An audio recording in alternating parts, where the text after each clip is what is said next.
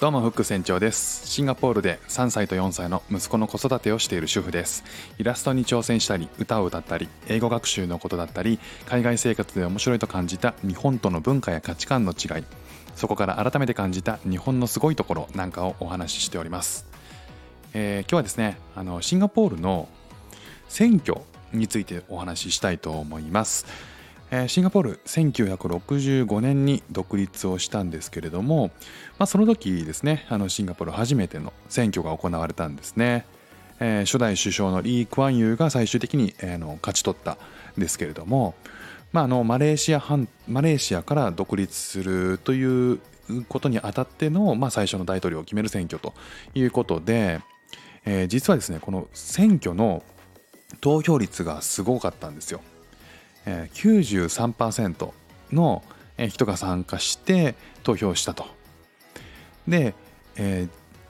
ー、この93%っていう数字、日本だと全然ありえない数字になると思うんですけども、えー、すごいのがですねこの93%が今でもこの割合でキープされているっていうことなんですね。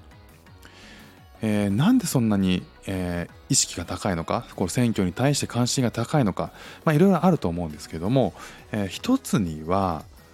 えー、もちろんこう自国に対するこう独立して何とか自分たちでやっていかないといけない、えー、立地の問題もあるし資源がなかなかないんですねシンガポール、ね、マレーシア半島の下の方にあって、え土地も大きくないし、えー、なかなかこう水もね、えー、今マレーシアから引っ張ってきたり海の水を、リサイクルしたり、そんな風にいろいろ重ねなあの工夫を重ねながらテクノロジーをうまく使って、ここまで来てるわけなんですけども、まあ、やっぱりこうなんだろうなあのサバイバル精神っていうのかなそういうのがねすごくあると思うんですよね。でそれが国民に浸透しているっていうこともあると思います。で、えー、まあもう一つ挙げると選挙に投票に行かない人は選挙権が抹消されるらしいんですよ。これは結構大きいかなと僕は思いますね。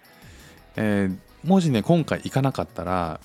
今回の選挙に行かなかったら次の選挙はもう行けないもう一あの金輪際行けないっていうことでねなかなかね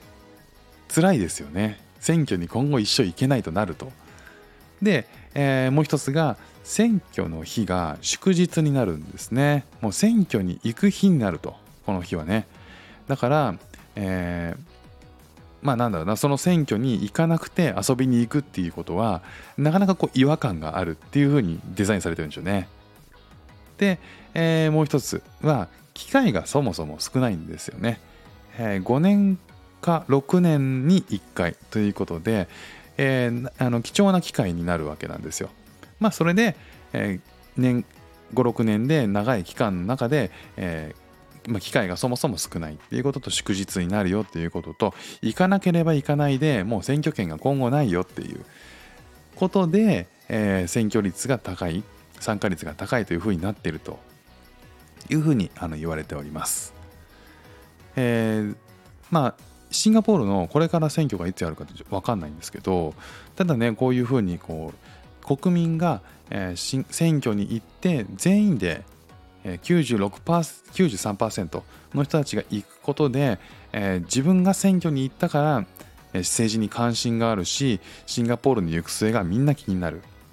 まあ、そうやってねこう選挙自体って投票するかしないか投票率が高いか低いかっていうのもあると思うんですけど、えー、参加することで国に興味が出るっていうことはすごくあの選挙の意味をなしているんですよね。